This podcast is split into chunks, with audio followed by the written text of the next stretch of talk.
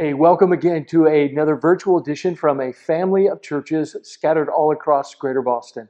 Hi, I'm David Butler, and I have a privilege of serving as one of the teaching pastors at Charles River Church. It's one of five churches that week after week have been sharing this very uh, exciting series, I think, for the summer, especially called Hidden Figures, in which we're diving into the lives of the lesser uh, knowns of, of Scripture and every one of their lives have a very powerful story. Now, I, I want to begin this morning. I'm, I'm, the one guy who chose a, a, hidden figure that was a woman. And I, I want to uh, begin thinking uh, in this way, picking up on a well known uh, phrase that was popularized back in the 70s. You've, you've heard it. Uh, it goes something like this Behind every good man, there's a great woman. Or maybe put in a different way, behind every successful man, there's a stronger woman. I couldn't agree more, especially when I think about the first lady of my life, uh, my wife of 47 years, Gail. I don't know how many times, uh, literally, she has rescued me. Many a man has been saved by a woman, whether we admit that or not. I'm not talking about physically, but at just the right moment, they said just the right thing. They kept us from doing something that only men could describe as being boneheaded. You've maybe been there, guys, you've experienced that, but that that particular moment, that woman spoke up and it was like, ah, she just saved my life. Now, a lot of times when we start thinking about the, the women in our lives, we don't stop to ask maybe a question I want you to think about for just a moment. The question is this What woman, past or present, do you admire most? What woman, past or present, do you admire? You look to uh, in, in a very, um, you know, just a way that says, yeah, um, she, she's, she's someone special. Maybe uh, put the question a little bit different way. What woman has made the greatest impact on your life? And it could be someone in the present, or it could be someone in a season of your life, but it was that person. I know for too long, uh, the role of women has been just that. We've talked about the role of women, and we've overlooked and undervalued the incredible gift that God gave us when He made women. Uh, you know, I think uh, when you look at God's disposition uh, towards women, all you need to do is look at the opening chapters of the Bible and those creation narratives. And of all the labels God could have chosen uh, to describe the woman Eve that He made, He chose this one. It's the word Ezer. And it's used 21 different times in the Old Testament. And if you start digging into each one of those words, as I did this past week, you would begin to discover that even though it's translated in the English as help meet, that it's suitable, it actually means someone who is a strong ally. And in every connotation that the word is using, used, it almost has a, a military connotation. And more often than not, it's actually uh, a word used to describe God's relationship with us. It describes God as being a shield and defense, as being better than chariots and horses standing sentry and watch over his people. So when you put all that together, here's the picture God had in mind when he created woman. Someone who would be a strong warrior like rally to come alongside man to wholeheartedly provide strength to carry out God's mission and purpose together. I like the way that Carolyn Curtis James puts it very simply. When women step up to answer God's call, the men in their orbit will benefit. So today I want to introduce you to an amazing Ezer, to pick up on that word, that you're gonna that you're gonna love. Her name is Abigail, and it's a very fitting description that fits her well. The word actually means my father's joy, the one who brings my father great happiness. And she illustrates uh, in this very brief uh, introduction to her. It's a, a, brief record in the ancient history of the nation of Israel, and more importantly, a man by the name of David, who we'll introduce and talk about in just a moment. But it, it illustrates in a very powerful way a woman of faith who's living out her purpose both in public and private ways. Now, uh, what we're going to see in this very brief but very significant episode, we're going to see that she faces two hostile men in a very sticky, volatile political situation and becomes the deciding factor. And that's where we're going to pick up the story. So we're going to go back to 1000 AD, excuse me, 1000 BC, and that's like 3,000 years ago. And we're going to introduce you to those two men where she came between them literally. And the first man, of course, is David. He's more well known in Scripture, one of the most well known figures. And we're introduced to him as a 15 year old boy when amazing things when God begins to move in his life and says, You're, you're next. The king that's uh, leading my people now, I've rejected. His name, Saul. I'm pushing him aside. I'm going to lift you up. And the way he gets lifted up, he stands before the, the, the fierce enemy of Israel in the valley of Elah. You know about David and Goliath. And you remember how he struck down the giant. And because of that, he became a, a famous celebrity. Songs were written about him and he became a hero of the people. And not only that, Saul began to kind of put his arm around it. Before long, he began to go suspect of David. And he began to realize that David really was a threat to him, and his insecurities took over. And he saw David take his daughter as his wife, his son became his best friend, and he began to plot in every way that he could to take David's life, even at the young age. He was so threatened by him. And so David literally lived about 12 to 15 years of his life as a fugitive on the run while Saul tried to hunt him down and to take his life. So understand when we drop into the scripture that we're going to look at today, this episode that's really all about Abigail, this amazing Ezer like woman, we're going to look at her and we're going to see that in this particular moment, David's about 30 years old, almost 30.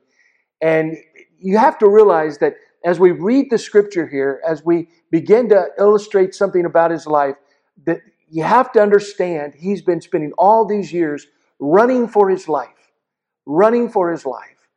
And he's tired of running. He's had to live off the land, the constant threat of Saul wanting to take his life. Most recently, he's lost his lifelong mentor Samuel, who's just died. Uh, he's, he's living off the land. You might say David might be at a point of, of breaking point. It's a tipping point in his life. He feels empty in his soul, eh, kind of ragged edged emotionally. And how the Bible describes it. Here it is, 1 Samuel uh, chapter 25. Now Samuel died, and all Israel assembled and mourned for him, and they buried him in his house at Ramah. David can't be there. He's a man on the run. So David rose and he went down to the wilderness of Paran. And there, here we get introduced to the second man. There was a man in Maon whose business was in Carmel. And The man was very rich, and he had 3,000 sheep and a thousand goats. He was shearing his sheep in Carmel. Now, the name of the man was Nabal. Uh, that's how they say it in the South. We would actually pronounce it Nabal. And the name of his wife was Abigail. The woman was discerning and beautiful, but the man, and we'll come back to Abigail in a moment, was harsh and badly behaved. He was a Calebite. Later on in this uh, particular episode, we read in verse 17, Now therefore, know this. His his servants, his employees are talking about him, and consider what you should do. For harm is determined against our master and against all his house, and he is such a worthless man that one cannot speak to him. Nabal, or Nabal, is a wealthy man of means and influence, but he's coarse and he's crude and he's headstrong, and as you're going to see, he's very greedy and selfish in heart. His name means fool or folly. His, his, his name was his life.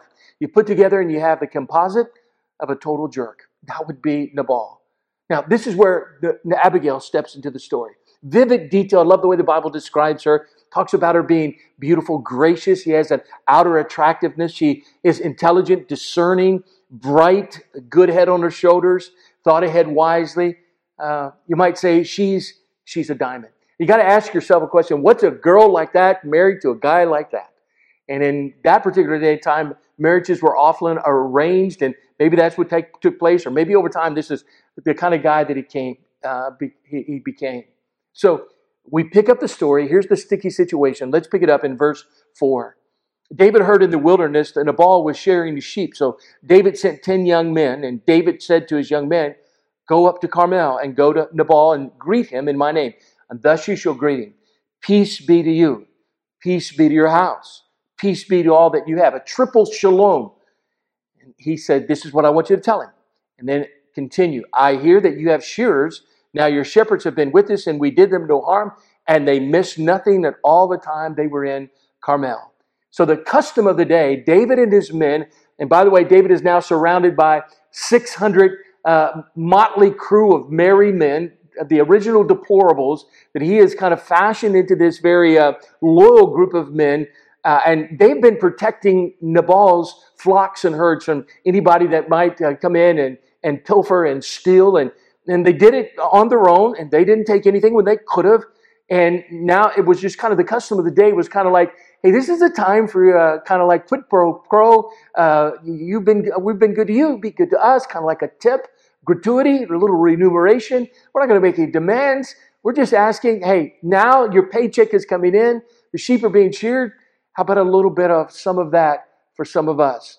We've been your security force. Well, how does uh, so how does Nabal respond to that? After they come, they they make this request. Uh, you know, let us have favor in your sight. Uh, what took place? Well, verse 9.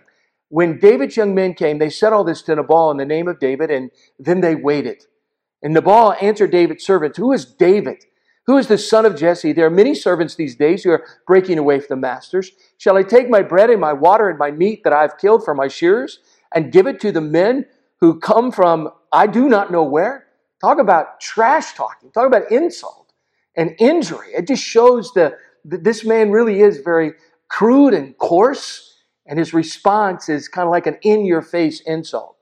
So the scripture goes on, the narrative. So David's young men turned away and came back and told him all this. And David said to his men, Every man, strap on your sword. And every man of them strapped on his sword. David strapped on his sword. And about 400 men went up after David while 200 remained with the baggage. Uh, this whole thing catches David off guard. His lid blows off. He saddles up, fixes bayonet, and his switch just got flipped. And he's about ready to butcher a people he has never met, unleash a rage on this group of people, and he's just imagining it's just building up. It's a tipping point. It's a breaking moment. It, it's kind of get kind of he's undone. He's thinking wildly and saying get even kind of thoughts His mind goes to work. Uh, and I can imagine you and I thinking the same thing if you put yourself in his sandals. In verse 21, now David had said again about this particular moment, surely in vain, this is what he was thinking, have I guarded all that this fellow has in the wilderness, so that nothing was missed of all that belonged to him, and he's returned me evil for good. God do so to the enemies of David, and more so if by morning I leave so much as one male of all who belong to him. This is a sticky, sticky situation. David is about ready to go off in an insane massacre against a group of people he's never met. That's where Abigail steps into the story. This is when you need an Abigail. Very volatile situation. Let's pick it up, verse 14. But one of the young men told Abigail, Nabal's wife, Behold, David sent messengers out of the wilderness to greet our master, and he railed at them.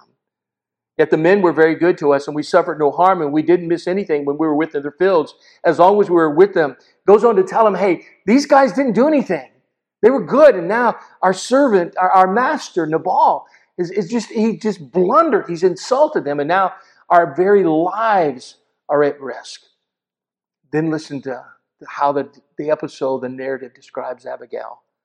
Then then Abigail made haste and took 200 loaves and two skins of wine and five sheep already prepared and five seahs of parched grain and 100 clusters. It's kind of like this first massive catering service. She puts it together thinking very wisely in this, this moment of, hey, something's got to happen. She doesn't, she doesn't take a passive stance and just wait for something to happen. She doesn't tell her husband Nabal because she knows it wouldn't go well there.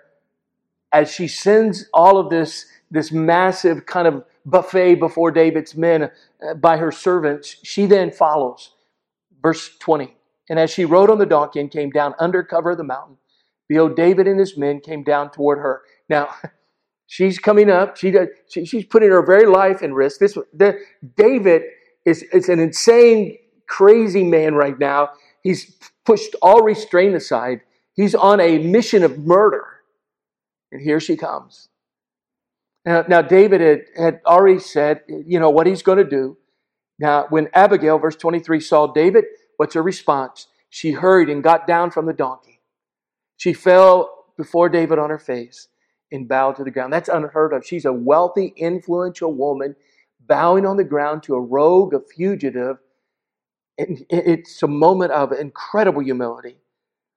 She's, you know, she's proceeded with generosity and now with humility, And she fell at his feet and she said, On me alone, my Lord, be guilt. She assumes responsibility. Amazing moment. Please let your servant speak in your ears and hear the words of your servant. Let not my Lord regard this worthless fellow, Nabal, for his name is so he is. Nabal is his name, and folly is with him. But I, your servant, didn't see the young man of my Lord whom you sent. I'm acknowledging, yes, what happened, what my husband did is embarrassing, it's foolish. Now then, my Lord, she says, as the Lord lives and your soul lives, because the Lord has restrained you from blood guilt and from saving your own hand. Now then, let your enemies be as those who seek to do evil to my Lord as Nabal. Now, pause here for just a second. Somebody might be saying and thinking, you know, I, I get what Abigail's doing, but it's almost like she's throwing her husband under the bus. Well, in fact, we have to understand that submission should never be blind submission. And there are moments when the truth has to be told about the actions those people in our life who do us great harm and hurt. And that's exactly what she's doing. It shouldn't ever be hidden. Abuse should never be tolerated, and it should never be hidden. And so she's just acknowledging what David and everyone else knows to be true. Verse 27. And now she continues in this, uh, this speech Let this present that your servant has brought you uh, to my Lord to be given to the young men who follow my Lord. And uh, please forgive the trespass of your servant, for the Lord will certainly make my Lord a sure house, because my Lord is fighting the battles of the Lord, and evil shall not be found in you so long as you live. If men rise up to pursue you and to seek your life, the life of my Lord shall be bound in the bundle of the living in the care of the Lord your God. Do you see what she's doing? this great speech with this, you know, great poise and with this great tone. She's taking responsibility. She's coming in humility. But here's the thing that she's doing more than anything else. In a very discerning moment, she's speaking to David in a way that is is informed by what God has spoken to her in her heart that she's listened to and acted promptly in response to what God has said. This is God's anointed. And she speaks to him about his potential. And she's saying, David, you, you want to tell a story, don't you, about your life? You don't want this to be the story. You don't want this, this to be on your conscience about how that you massacred a, massacred a people in a, in a rash rage you don't want that to be your story, David. And she appeals to him, and what a, a very wise, intelligent, discerning woman she was. She's, and then she uses phrases here. She uses this phrase that says, The life of my Lord shall be bound in the bundle of the living in the care of the Lord your God. You know what she's doing? She uses a phrase there that says, God's going to keep you in the depth of his purse. You can't talk about women and talk about purses at the same time. I don't know how many of you men, your wives have ever said to go find something in their purse, and you were like, I, I don't, I don't know whether I want to do that or not because you can't ever find anything in a woman's purse, and it's like in the depth, it's covered, it's hidden, and that's what she's telling David. You're hidden in God's purse in the depth of it. And then she uses another language. She, she says, and, and he will keep you, and in the lives of your enemies he shall sling out from the hollow of a sling she brought back to his mind. You remember, David, when you were the valley of Elah, when you were just a shepherd boy with a slingshot, you took on the, the, the great giant Goliath. You remember uh, that you said the Lord is the, ba- the, the battle is the Lord's? And how confident you were in him, David. Just go back to that. God's got this. Don't you allow this to ruin your life. Verse 30. She goes on, and when the Lord has done to my Lord according to all the good that he's spoken concerning you, as appointed you prince over Israel, my Lord shall have no cause or grief or pangs of conscience for having shed blood without cause, or my Lord working salvation himself, taking this into your own murderous hands. What a beautiful thing she's doing. She's calling out David out of a sense of discernment to live up to his potential and saying, David, this is the story you want to tell, not the one you're about to act out. And you see discernment here. And what's David's response? And David said to Abigail, Watch this. Blessed be the Lord, the God of Israel, who sent you this day to meet me. Blessed be your discretion, your discernment, and blessed be you who have kept me this day from blood guilt and from working salvation within my own hand.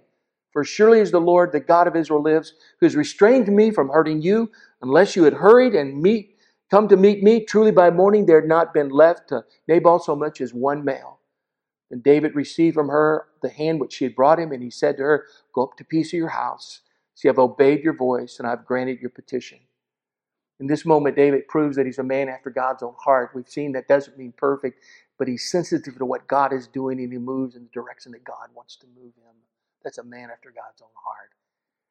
And Abigail literally saved David's life, his future, his reputation through her discernment, her courage, compelling action that moved in such a way that changed everything. Uh, we don't have time to go through the rest of the story, but there's a part that she goes back home. Nabal, when she comes back, he's in this kind of drunken uh, festival, and she says, I'm not going to bother tonight. She spends a good night's sleep, and the next morning, she knows, you know, she's at risk even now. She tells Nabal what she's done. The scripture says that in that moment that his heart turned to stone. And that 10 days later he died. Evidently, he was struck with the significance of this and it brought about a stroke or a heart attack. And within 10 days, the Bible just simply says, the Lord struck Nabal and he died. Now, we could stop the story right here, but suddenly I think there's a different kind of soundtrack as we read the rest of it. The last three minutes, like of a movie, you're wondering what's going to be the, the, the future of Abigail? What's going to happen to her?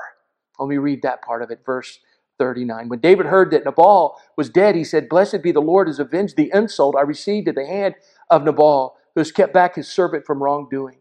The Lord has returned the evil of Nabal on his own head. Then David said and spoke to Abigail to take her as his wife. And when the servants of David came to Abigail at Carmel, they said to her, David sent you to take him, uh, for you to take, for you to become his wife. And uh, well, uh, in a nanosecond, she said, and she rose and bowed her face to the ground and said, Behold, your handmaid uh, is a servant to wash the feet of the servants, my lord. And Abigail hurried, mounted a donkey, and her five young women attended her, and she followed the messengers of David and became his wife.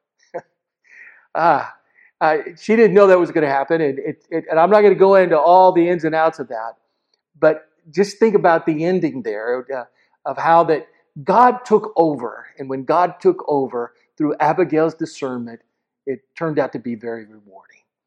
Now, in these last few minutes, I just want to offer to you to think back across what we've just described and read. I'm going to give you like four very simple thoughts, and then I'm going to follow up with some questions for you personally. So, first of all, I want you to hear this discernment is a powerful weapon we all need. If I had to truth, choose truth choose strength or discernment, I would choose discernment every time. It's the ability to see beneath the surface, it's the ability to sort out the options, it's to get insight in the midst of confusion. And it means, first of all, to, to pay close attention to the voice of God and respond to his prompting. Discernment is a powerful weapon we all need. Maybe you need it today. To live without discernment is like a Boeing 747 la- landing in a fog without instruments.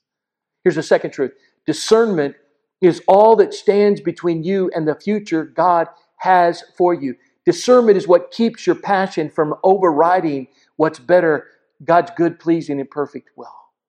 Third truth discernment is the key to gaining and maintaining the right perspective on life. David was about to blow his life up, he had lost perspective. Abigail brought him back to his senses, back to his senses, and provided the right perspective. Maybe you're dangerously close right now because your passion, you've lost perspective. Discernment will bring you back to your sanity. And finally, discerning discernment is a rewarding gift. Abigail was way ahead of her time. She returned good for evil when turning evil for evil was the norm, but it was a rewarding gift because through her discernment came relief she was able to move forward with her life. Abigail reflects in this moment the Jesus way of life. It reflects what Jesus said in Matthew 5 when he said, You've been taught to love your neighbor and hate your enemy, but I tell you this love your enemies, pray for those who torment you and persecute you. And then later on, Peter reflecting upon Jesus' own life and his death on the cross when he, he repaid evil for good, when he offered, he repaid evil with good when he offered his life on the cross. Peter said it this way Don't repay evil for evil. Don't retaliate with insults when people insult you. Instead, pay them back with a blessing. That is what God has called you to do, and He will grant you His blessing. Discernment brings you to that point where you don't get even, you give that up, and you are able to move ahead. Discernment is very rewarding. Well, here's the four questions very quickly. Question number one is this Are you actively listening and paying attention to what God is saying to you right now? What is He saying? Are you paying attention to it? Are you pursuing it? Second question How responsive are you to the discerning appeal and counsel of others? Third question Where is God compelling you to act right now? Fourth question What or whose life is at stake if you don't? A lot to be able to take away from this. Some of you are living in a mismatched relationship right now. You're not for sure what to do. Ask God to give you discernment and trust Him as you lean into that discernment and perspective. Don't allow your passion to override that and I ask God to give you discernment in those moments. Some of you are married to a Nabal. It's very difficult, it's very hard. Ask God to give you discernment in those moments. We need more Ezers like Abigail for sure. Uh, she boldly blocks her husband's evil actions and wisely turns the future king back to God. She's a strong, strong role model for how women live out their purposes in relationships with men, in marriage, in the church, in the world. She stands against injustice and evil. She offers godly counsel and promotes faith and obedience to God. That's, that's, that's a great woman. That's a great Ezer. And as you're listening, if you've got a woman like that in your life, you need to be ever so grateful and take care of her. If you are a woman, that's the kind of woman God's calling you to be. I had a great Ezer in my life, my mother. She she just recently we would have celebrated her 91 uh, 91st year 91st birthday. And she was one of those women who uh, behind the scenes quiet strength but she had untiring hands. And she spoke vision into the lives of her husband and to us as her children her uh, several grandchildren and more than that hundreds of young adult men and women she poured her life into over the years. She was an Ezer. she was a woman who carried out this ability to discern and help other people in it. Well, today, as we close out, I hope that you have a moment to think back and be grateful for the Ezers in your life, or to become an Ezer, or to reach out to have someone speak into your life, and to be used like Abigail was in David's life, literally to save his life. And that's exactly what God has done for us through Christ. When He literally gave Himself for us, doing good in response to evil, showing us His grace and His kindness and His mercy and His compassion.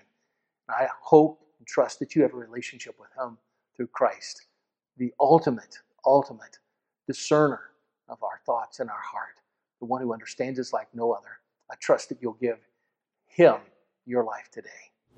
Hey, so thankful for that word from David. Um, let me lead us in, in prayer, if you don't mind today. Uh, Father, for the ones who have heard this and you're speaking to them, maybe you're speaking to some of us about the need to commit to follow Christ, and I pray that from the quietness of their people's homes or wherever they may be at the pool or the beach or wherever today, I pray that people would be turning from sin uh, trusting the work of Jesus at the cross and the empty tomb and committing their lives to follow you. God, this isn't us becoming religious. This isn't us jumping through these weird hoops and becoming holy rollers. It's not even us taking on a new layer of religious guilt. It's just us committing to follow Christ and receive forgiveness. So give people courage to do that today. For all of us, I pray that we would live with discernment and we would surround ourselves with people who are discerning. We love you. I thank you for David, his influence in my life and our church's life, our church's story. And God, I pray that the word you plant in our hearts would go and be lived out today. In Jesus' name I pray. Amen.